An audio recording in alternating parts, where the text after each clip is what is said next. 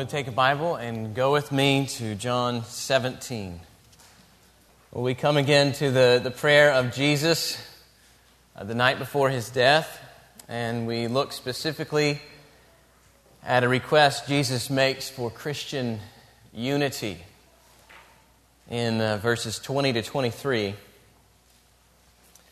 Uh, many of you have noticed that we'll take the Lord's Supper again this morning, and I find it a, a rather kind providence of our Father that we would land on the subject of Christian unity the day we take the Lord's Supper together.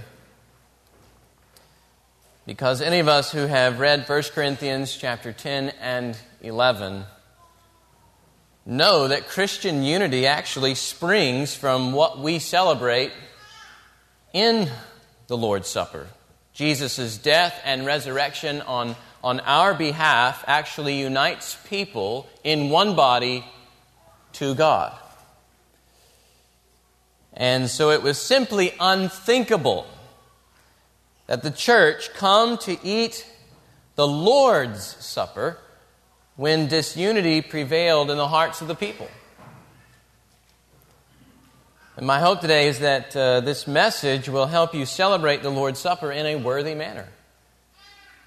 Uh, that instead of pasting over the, the disunity that may exist in, in your heart, God would bring forth true reconciliation and sincere forgiveness and genuine love for one another. All flowing out of what we're going to see Jesus pray regarding Christian unity.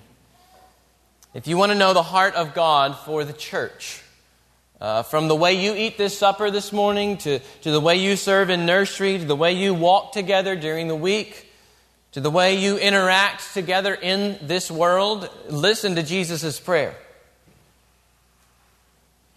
Verse 20.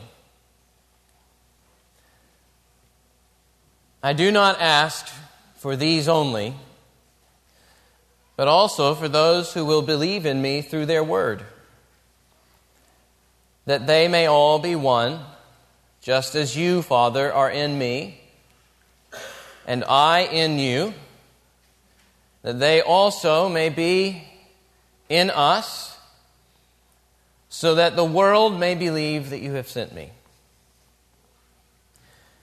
The glory that you have given me, I have given to them, that they may be one, even as we are one, I in them and you in me, that they may become perfectly one, so that the world may know that you sent me and loved them even as you loved me.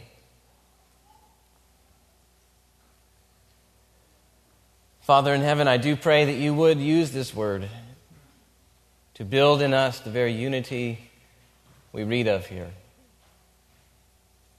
that as we look to Christ and place our trust in Him, we would find ourselves brought into the circle of triune community. That even our own lives might reflect the very unity that we see in your personality. And we ask it in Jesus' name. Amen.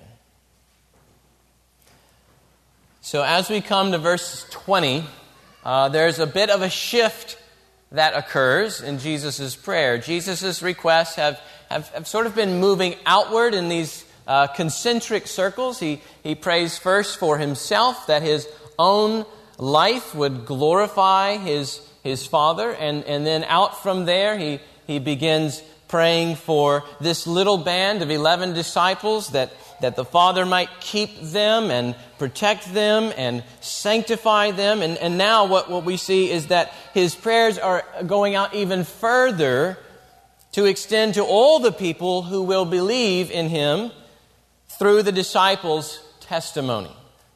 That's the church. Uh, if, you, if you have believed the gospel, if you have trusted in the disciples' testimony that Jesus is who he says he is, then this is what Jesus prays for you and, and me. He's, it's what He wants for us. And one of the main requests Jesus makes for you and me is that we may all be one, perfectly one. Uh, he prays essentially for Christian unity. That, that Christian unity might, might permeate the final community that he is gathering beneath his kind lordship. And, and there are at least four things that we need to note about this Christian unity. First of all, notice that Christian unity proceeds from triune community. Christian unity, our, our unity as a church, it proceeds from triune community. It's probably easy for us uh, not to think all that much about unity. I mean, after all, isn't there plenty of unity to be had in the world? Uh, people seem to find unity all the time, at least in some limited sense. Unity in political vision, unity in what you like on Facebook, unity on projects at work, unity in cheering on the favorite team, unity in convictions about education, unity in culture, music, ethnicity, and on we could go, of course. But what becomes abundantly clear over time is that this unity doesn't actually last. It has no substance.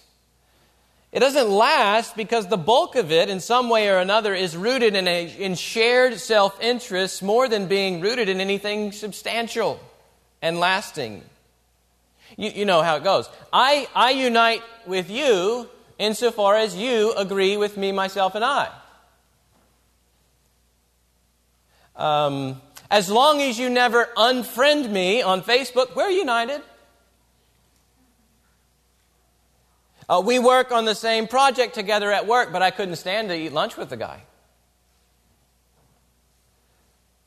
The, we, we see entire nations team up with one another, not because they have a unified vision of a peaceful society, but because you, you have oil and we want the cash. It's just a larger picture of, of the sin inside of all of us. The world's unity revolves around self interests, around the self. But when we turn to the church, we find a unity that proceeds from something altogether different. We find a unity proceeding not from anything inside of us, or not from anything that's natural to us, or that we can find in this world Unity within the church proceeds from something outside of us, it proceeds from something supernatural. Indeed, it proceeds from the unity of the one true God who eternally exists as a trinity of persons. And in particular, Jesus points out that our unity proceeds from his own intimate relationship with the Father and our relationship to them.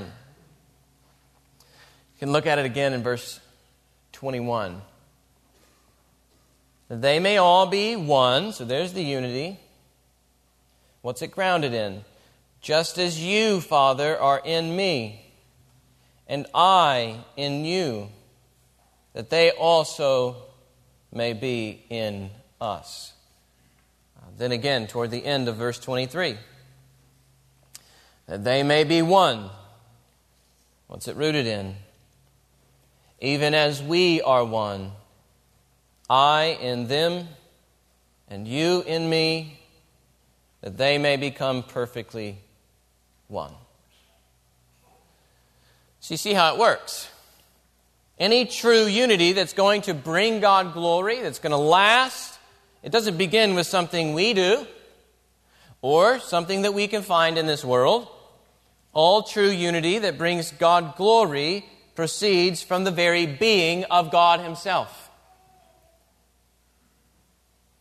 It's here, in, in the being of God Himself, where there, there's no hindrance to unity, uh, where no sin exists to divide persons of the Godhead, where no lie exists that would cause one to, to distrust the other.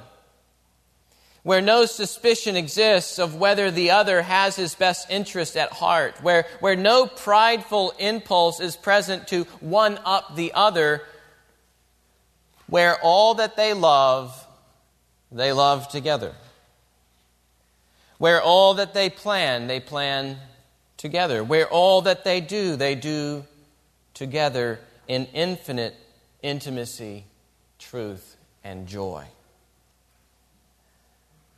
And we've seen this play out in the Gospel of John, have we not? I mean, between the Father and the Son, especially, we, we've seen that the Father and Son, they so mutually indwell one another that, that anything the Son does, we can also say the Father does it through him. The Father creates the world, as does the Son. Chapter 1, verse 1 and 3. Uh, to see Jesus heal a man, chapter 5, right, is to see the Father working. To see Jesus raise Lazarus from the dead is to see the Father's glory on display. To hear Jesus speak is actually to hear the words of the Father himself. Then in chapter 14, even to see Jesus is to see the Father in him. All the while, of course, maintaining their distinct persons and, and role within the Godhead. The point is to show that the Father and Son are one. They are one in love and purpose and mission. And here Jesus prays that we come to share in this unity, that, that we become partakers of this unity, that, that we who live in a world that, that knows no such unity as this, who live in a world that can't even begin to fathom or create the depth of such unity that, that we see in the Godhead, in, in a world where even if we agree that we all must brush our teeth, we, we don't agree on where to squeeze the toothpaste to. Right? It's from the bottom up.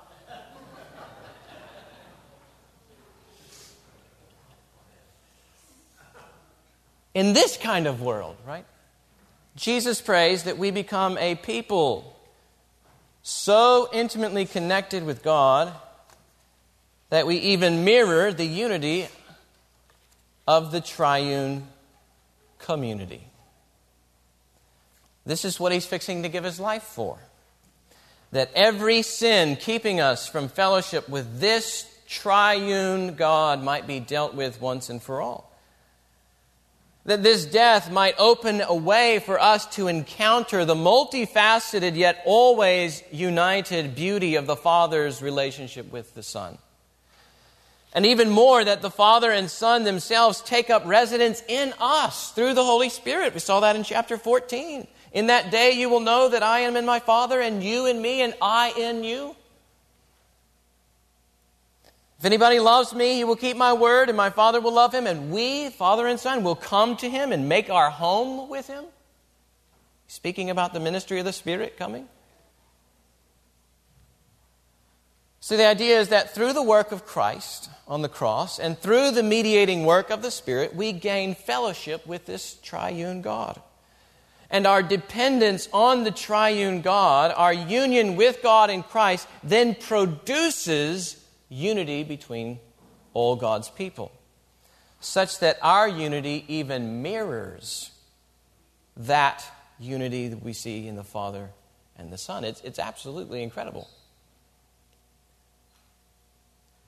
Second, we see that Christian unity is, is impossible without trust in Christ. Christian unity is impossible without trust in Christ nobody just stumbles into this unity, in other words. No, nobody just uh, discovers the unity proceeding from the triune God. This special unity is something granted only to those who believe the gospel, only to those who trust the testimony that the disciples give about Jesus. If you don't accept the disciples' testimony about Jesus, you will never enjoy the unity that's proceeding from the triune God because you'll never have a relationship with God. Your sin is too great. It separates you from, from God. And, and all you'll get is separation from true unity. You get separation from God. What 2 Thessalonians 1 9 calls the punishment of eternal destruction away from the presence of the Lord and from the glory of his might. But if you trust in what the disciples preach about Jesus, you trust in what they say about him here, written in the scriptures, when, when their words about Jesus become your banner, your joy, your treasure, your dope, whatever word of preciousness you want to call it, only then will you gain a vital relationship with God, which then leads to the unity that we're spoke, that's spoken of here. That's the point Jesus makes in verse 20. I do not ask for these only, he means these 11 disciples but also for those who will believe in me through their word, meaning through the disciples' word. Through the disciples' preaching, through the disciples' uh, writings of the New Testament, when the Holy Spirit comes and inspires them to write these things. Now, that's not to discredit the Old Testament's witness to Jesus.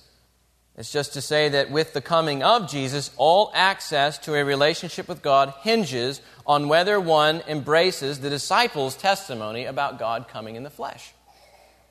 Whether one believes that all the Old Testament finds its center and fulfillment in the gospel of God's beloved Son, Jesus Christ. It's through the preaching of Christ that we know where peace with God is found and where peace with one another flourishes. It's through the preaching of Christ that every person is exposed for the sinner that they really are. No one person can say that they're better than the next. It's through the preaching of Christ that we find acceptance with God, so that we don't have to compete uh, to find acceptance with others. God's acceptance of us is enough. It's through the preaching of Christ that we learn of the dividing wall of hostility between Jew and Gentile has been torn down in Jesus' crucified body. It's through the preaching of Christ that we say there's neither Jew nor Greek, neither slave nor free, there's no male nor female, for you are all one in Christ Jesus. Without faith in Jesus, as preached by the apostles, Christian unity is non existent. People get this so backwards sometimes. They know unity is important, so they put it at the top, and then they try to do everything in their power to, to create it. They bring all kinds of strategies to the table. We've got to have more game nights, a few bowling adventures, watch a video on how to be united, and then make sure everybody has their own affinity group. And if they don't, then we need to create more affinity groups. And I'm not saying that any of those things are inherently evil or any, that any of them couldn't serve to deepen relationships in the process. I'm just saying that if Christ isn't being lifted up, not unity, but Christ lifted up as the apostles preach him, then all of our strategies are in vain. We, we flip the table. The Lord has given the church his strategy for unity. It's this keep Jesus Christ lifted up through the apostles' words so that people believe in him. And I don't mean so that people believe in Jesus once in order to enter the church. I mean so that people in the church keep believing in Jesus, they keep trusting in Jesus. Find disunity in the church, and there you will find a lack of trust in Christ. Find division in the church, and there you will find a failure to apply the apostles' words.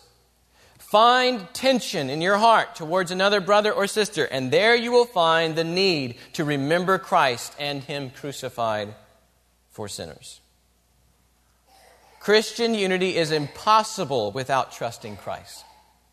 Without faith in Christ, we have no access to the triune God and no gospel truth to transform our relationships. Yes, we will share similar histories, passions, hobbies, career paths, generational preferences, book interests, you name it, but none of these can be the center of our unity. Christ must be the center of our unity. You build unity on anything else, your house will sink in the sand. Christ is the rock. He is the rock of our faith. He is the rock of our relationships with one another. Third, Christian unity shows no favoritism. Christian unity shows no favoritism.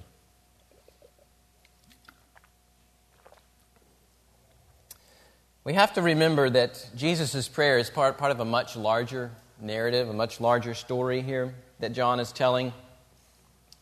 Uh, and from this story, we know that, that the Father has given a people to the Son out of the world. Uh, they were lost in sin, and God chose to save them from their sin by giving them to the Son. But it doesn't take much for us to see that these people come from all kinds of places and from all kinds of backgrounds and ethnicities and religious practices, and, and have, they have all kinds of sins with them. And so you've got a crew of Jewish disciples, mostly fishermen, one an influential tax collector. You've got a woman who's not just a Samaritan, but also an adulteress who hides her sin behind her religious veneer. Chapter, that's chapter 4. You, you've got all those coming to Jesus then from this woman's hometown. You've got a royal official in chapter 4, a blind beggar in chapter 9, some Greeks in chapter 12, all kinds of people coming to Jesus. And then we get this in chapter 10, verse 16. Jesus has these Jews standing before him, and he says to the Jews, I have other sheep that are not of this Jewish fold. I must bring them also, and they will listen to my voice. When you hear, they will listen to my voice. In chapter 10, think of chapter 17, verse 20 those who will believe in me through their word. I have other sheep that are not of this fold. I must bring them also. They will listen to my voice. And then he says this So there will be one flock, one shepherd. One flock, one shepherd. Not a Jewish flock over here and a Gentile flock over here. Not a black flock over here and a white flock over here. Not an educated rich flock over here and a less educated poor flock over there. One flock, one shepherd.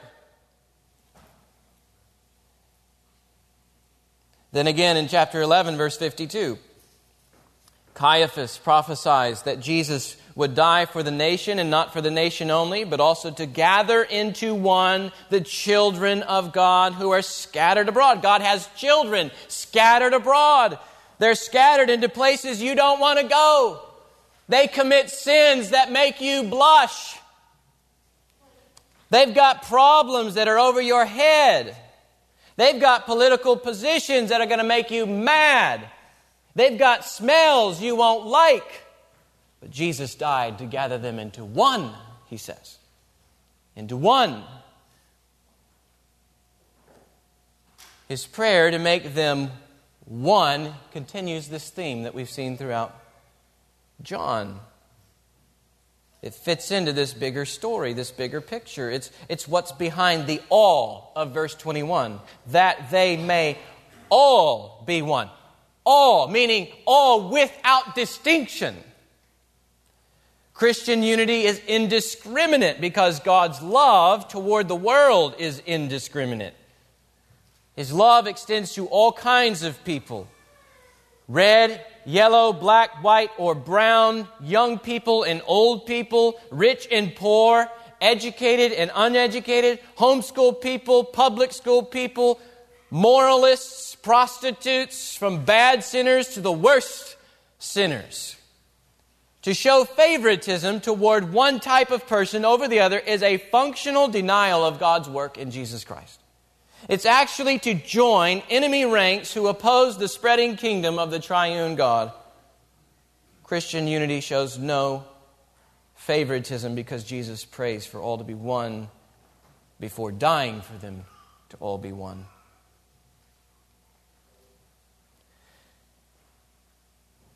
Last point before teasing this out a bit more for our church Christian unity aims for worldwide witness.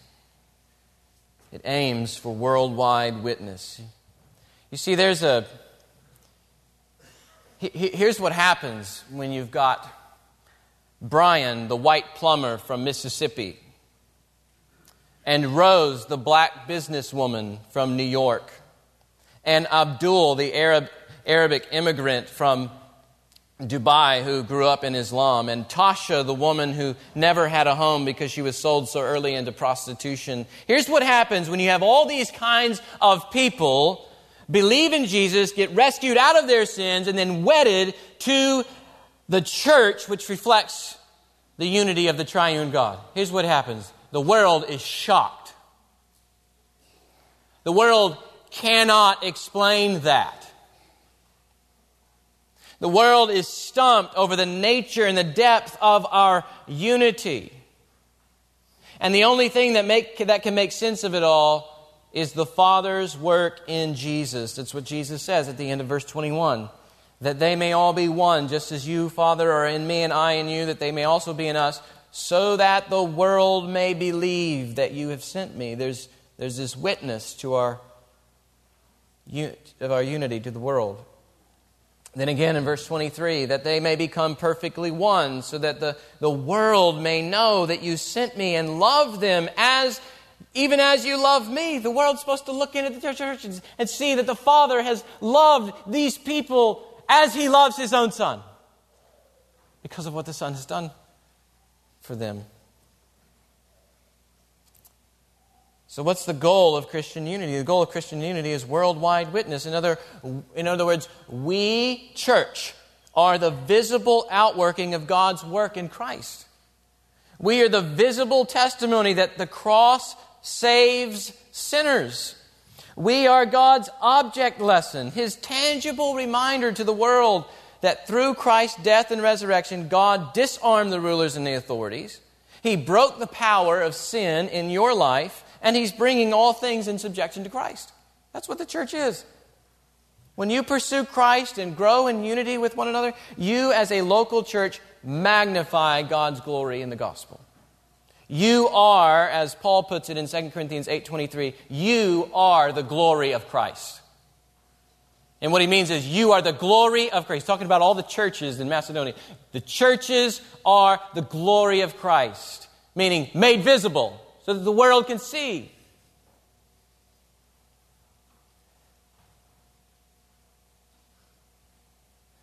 So, those are our four points about Christian unity that I wanted to bring out. And now I want to spend some time teasing out what we've just heard. And I want to do it in respect to a few things I've observed hindering our unity at Redeemer not all of these will apply. I want you to hear this. Not all of these will apply to every person equally in the room. But I believe we need to hear them as a whole body because we're all vulnerable to the same things. We need to hear them as a whole body in order to grow together into the picture we've seen here of Christian unity, what Jesus desires for us. So, the first thing I want to mention is this our unity will be as great as our pursuit of God. Our unity will be as great as our pursuit of God. If true unity proceeds from, from fellowship with the triune God, then we must pursue Him together. I, w- I heard one pastor illustrate this with, with an upside down cone, uh, like a sugar cone maybe, an upside down cone with the triune God at the top. And, and, all, and as all the members of this, of this church, of his church, pursue him and love him and grow to enjoy more of him, we all grow nearer to one another. The more we're pursuing God, the more he will unite us. That means you need to evaluate things in your own Christian walk, like your pursuit of God in prayer and devotion to his word. If you're not communing with God in prayer, if you're not depending on God in prayer and drawing from God's own circle of triune love, then what is it that you really want from Christianity? It's certainly not the same things that God wants. And how are you seeking to know Him in His Word? If His Word is far from us, we will not be moving toward Him together. Have you ever thought that, that devotion to God's Word isn't just for your own sake? It isn't just for your own joy, it's also for the sake of the church. It's also for the sake of the church's unity. The, this, the, the disunity that some of you experience in your own relationships isn't because you know too much about God, but because you know God too little. Ask God to rekindle a love for His Word and prayer, and then pursue Him together. Another thing to consider beware of satanic lies that threaten our unity. Beware of satanic lies that threaten our unity. Christian, you see, Christian unity take, has to take place on enemy ter- in, in enemy territory, doesn't it? Look back at verse 15. Keep them from the evil one. Satan doesn't want us united. He didn't want the disciples united either. He got one of them. Judas. We must remain alert to his subtle lies that threaten our unity. Subtle lies, subtle false narratives that we impose on each other as the result of our own sinful cravings and self preoccupation. I'm not saying we, blame, we can blame the devil for these lies. I'm just saying that he uses them to divide us, to wreak havoc on our relationships, or at least to keep them from thriving. So There's this great example of, of these, how, how these subtle lies work to destroy unity. I read it uh, in an article recently by David Powlison. He writes this on, on anger. Uh, but I thought I'd read it, this little portion uh, about his own experience with another lady in, the, in his church. And it might help point you to ways that you might be buying into similar lies because of your cravings. So, this is what he's writes. A friend once came up to me after church and said, I want to ask your forgiveness for something. I've been angry at you for eight months, and I've just held it in trying to forgive you, but God has convicted me and I want to get things solved between us. I was grateful that she wanted to get things straight and that she'd had the courage and humility to raise a problem. But as she tried to describe an incident in the hallway at church where I had ignored and snubbed her, she totally lost me. Whatever was she talking about? I couldn't remember ever doing anything against her. Finally, we pieced it together. During the worship service one morning, I had started to feel nauseous. While heading for the men's room, I had passed her in the hall with the barest acknowledgement, no hello or conversation, and an unhappy look on my face. She had interpreted all this as directed at her. Eight months of anger resulted from perceiving evil where evil was not present. Her desire for acceptance had ruled, or perhaps it would be better to say, her craving for acceptance had conflicted with the desires of the Spirit in her. To be seemingly ignored and frowned at by a presumed friend is no fun.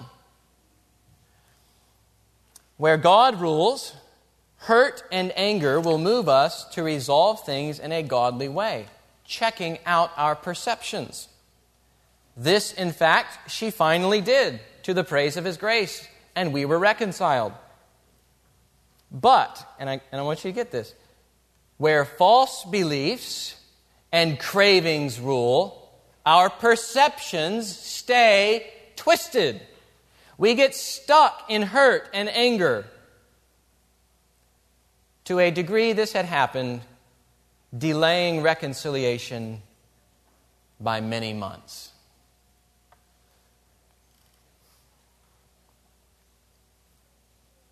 Let's insert our little, to the degree this had happened, her, these twisted perceptions, delaying unity by many months. I know that some of you can think of similar examples in your own life right now. Occasions when your own false beliefs and cravings twist your perception of others in this local church. And instead of going to the brother or sister, you sit on it. You stew over it. You cry yourself to sleep because of it. You don't say anything in care group about it. You avoid fellowship with those people so that you don't have to talk about it. And when you do talk about it with others, you start feeding the same narrative to others, and the time just passes while the devil does his work to stifle the unity. Listen, the more we love God, the more we will hate the sin that divides us. The more we walk in His truth, the more we'll be able to discern and work through the lies that separate us. The more we cherish the gospel, the more we'll be able to annihilate whatever keeps things awkward and keeps us holed up in self preoccupation. My charge is to put on the belt of truth this morning and make war on sin and the devil. Don't live by lies. Expose them and work patiently toward the truth, and then walk in it together.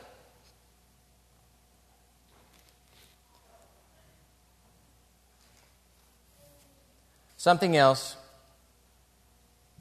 Preserving this kind of unity isn't easy or comfortable, but it's worth it. Preserving this kind of unity isn't easy or comfortable, but it's worth it. There are tons of exhortations in the New Testament where the apostles are trying to press the churches into deeper unity. And they're usually associated with comments like this with patience, bearing with one another. If anyone has a complaint against another, forgiving each other, eager to maintain the unity of the Spirit. Aim for restoration. Agree with one another in the Lord. At one point, Paul even, even calls out these two sisters who are apparently aren't united in Philippians 4. And he says to the elders and to the deacons, he says, I entreat Euodia and Syntyche to agree in the Lord. Help these women. In other words, get them in your office Go to them in their home, you sit them down, you work through the issues, and help them agree in the Lord. that ain't comfortable stuff. That ain't easy. The picture we get is that relationships in the church are oftentimes messy. They are relationships that require confession of sin, patience, forgiveness, intentional pursuit of agreement, firm accountability, rebuke, correction, setting aside personal preferences to live in harmony with each other. It's not like everybody floats 10 inches off the ground with a halo on their heads. Unity is hard when you're dealing with people who still have sin in their lives, who still have weaknesses and blind spots. But here's the thing even though those relationships are worth the blood of Jesus Christ, we don't want to put up with what's necessary to preserve them. Tim Keller has this great quote, quote Everybody says they want community and deep friendship. However, because it takes accountability and commitment, we run the other way. That's so true. And we know it's been true since Redeemer's inception. And we know it's been true for an even longer time in the broader American evangelical church. That's why books get written like Stop Dating the Church. Western consumerism is so much a part of the air we breathe, we, we don't even pick up on the way it affects it, the way it affects our Christian unity. Whenever unity becomes inconvenient or requires uncomfortable effort or an awkward conversations, we split. We go church hopping. Why bother with patience if I can just get something different down the street? Why wrestle over this doctrine when I can just go somewhere else that believes what I believe? Why waste time sharing my concerns when I can just go somewhere else that does it the way I like it?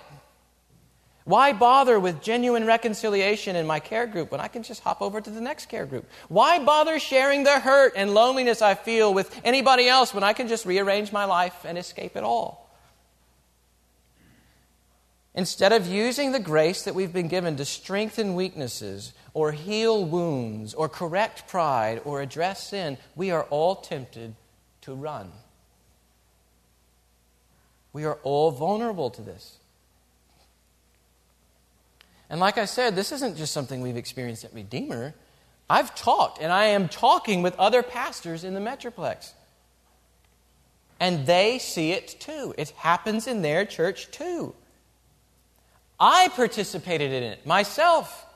I didn't draw near to leadership in my previous church before I left. I didn't want to deal with the problems I was seeing. I didn't want to wait patiently for things to change. It was easier to leave and come here. But once the Lord opened my eyes to the nature of the church and the nature of church membership and the relationships that were worth the blood of Jesus Christ, and the longings in this prayer of Jesus for deep, abiding unity among his people, I called the previous leadership of that church. I confessed my sin and my selfishness, and I said I would have done it another way. And this man and his staff forgave me, and I stand united with him in his church and ministry. Some of you need to have deeper conversations with each other than you have been having. A few of you need to have those conversations before you take this supper. Please, for the sake of Jesus Christ, have them. The prayers and work of Jesus Christ stand behind you. Our unity is worth the blood of Jesus. It's worth magnifying the greatness of the God who reconciled us so that the world knows that He sent the Son. Which leads me to one last point of application. We must prepare to eat with all kinds of people. We must prepare to eat with all kinds of people. That's the test, right? That's why Paul rebuked Peter in Galatians 2:11. Peter was happy eating with the Gentiles until his friends showed up from Judaism. Then Peter drew back and separated himself, fearing what they're going to think of him. And Paul calls him out on it. He calls it hypocrisy and out of step with the gospel. Can you eat at this table today with all kinds of people that the Lord Jesus has redeemed? Can you welcome into your house tomorrow all kinds of people the Lord Jesus has redeemed? The mission of Christ knows no limits in who it reaches in the world. God has chosen a people for his own Son, and many of these, uh, of these people are in communities you are likely less than comfortable dealing with. As we keep preaching the gospel, God will win the hearts of all of his elect. And some of them are in the LGBT community right now. Some of them are feminist scholars right now. Some of them are poor, uneducated, and in, in, in, in need of great help right now. Some of them are tied up in, in those so called less acceptable sins, which is self righteous to its core. Some of them are prostitutes and pimps. Are you ready to eat with them at this table when the Lord saves them and cleanses them from all of their sins? Do you believe the cross is sufficient to cover not just your own sins, but all of theirs as well? Because if you're not, you don't get the gospel. If you're not willing to eat, you don't get the gospel. You haven't felt the depravity of your own heart. You haven't experienced what Jesus' cross really does for people when it washes them totally clean, takes away their shame, and it clothes them with glory. None of us deserves to eat at the king's table. But all of us are welcome to eat by faith in Jesus. And the same is true for all people who believe, not just the people we like. So come and eat together this morning without hypocrisy, Come and eat as those loved, even as God loved his own Son. Come and gather at the table of the Lord with all of God's redeemed. And as you taste again redemption's sweetness, prepare yourself to eat with all kinds of people, those the Lord will bring in our midst. Prepare yourself to be a community that welcomes all kinds of people, whatever the background, whatever sins they're caught up in, whatever color of their skin, whatever their accent, whatever their needs, whatever their smells. Prepare to welcome them in the Lord Jesus. And then go to all kinds of people and invite them to enjoy a fellowship with God that they will not find in this world. Redeemer, our unity is far from perfect. But that doesn't mean we're without hope. Jesus, the Son of God, prays for us to be perfectly one. And there was nothing that he missed on the cross to make that happen. And the Father will be faithful to secure it for us once and for all. And we will see it one day face to face when he returns and gathers all of the redeemed. And we are at his throne in perfect harmony and perfect unity, in glory, celebrating His love. Let's eat together.